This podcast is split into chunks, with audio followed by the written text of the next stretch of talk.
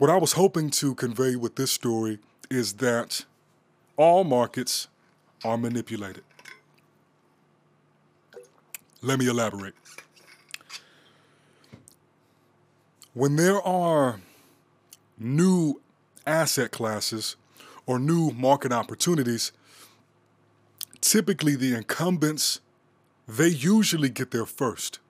They usually are able to position themselves to best profit from the appreciation of a particular asset. So, in the traditional sense, we would have seen these banking giants, these investment powerhouses, they would have been the ones investing in Dogecoin at less than a cent, riding it up to 63 cents at the time of this recording, right? Literally, the price is 63, 63, 39. It's wild. But for one of the first times ever in history, perhaps the first time ever in history, retail traders that are not uh, institutional grade investors were able to get in before the institutions. That being the case, they have to fight back in some way, shape, or form. They have to figure out a way to get a good entry into the asset class so that they can take the most advantage of it. And what we see here, crypto markets, apart from Dogecoin, join U.S. stock sell-off as Yellen warns on rates. Now, as this title states, Janet Yellen, her comments, and she's the U.S. Treasury Secretary, her comments also affected the stock market.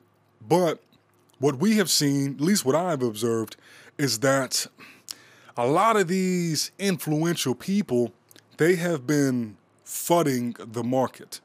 And my hypothesis, and this is a very common tactic, right? Hedge fund managers always, they do this a lot. It's a trick. You put out some sort of statement or news that is going to frighten the people who are currently in the market, make them a little uneasy. So the newer entrants, they might panic, sell, and then what this ultimately does can drive the price down.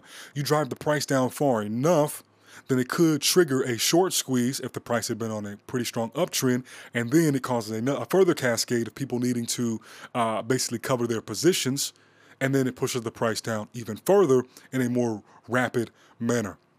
Then, when it hits a good level of support, these players, you know, Janet Yellen, I'm sure she has some investments in cryptocurrency. Now, maybe not directly, you know, just so she can hide the trail, but she got some bread in the market, right? Some of these other people, Ray Dalio, Charlie Munger, that man might have some bread in the market. Who knows?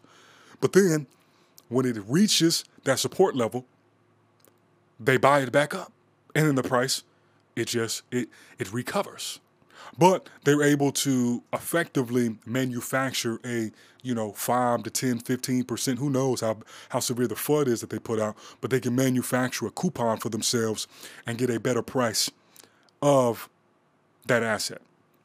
Because this article where she hinted that rates might go up right or rates might change came out on may 4th and then about a day later she says, oh, wait, rate hikes are not something I'm predicting or recommending. Right? And then Bitcoin, it bounced back up. So she put the comment out. Bitcoin fell from, you know, about 56, 57K, something like that, fell down to about 53, 52. Then she backtracks. It bounces back up. Now, I'm not saying these comments are the only thing that led to that, but it's, and you know, I'm not one for uh, for telling people what they should and shouldn't do people have free will.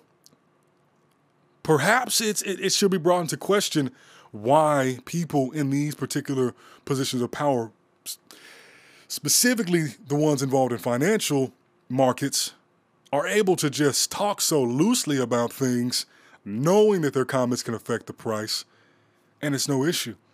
Elon Musk got some flack a couple years ago for mentioning, you know, some speculative uh, ideas about the price of Tesla and then they went after him. But then he starts tweeting left and right about Dogecoin, and, and it's no issue. Right now, I get it. Part of it has to do with what is under the purview of the pertinent regulatory authorities, SEC, you know, FINRA, all this other stuff.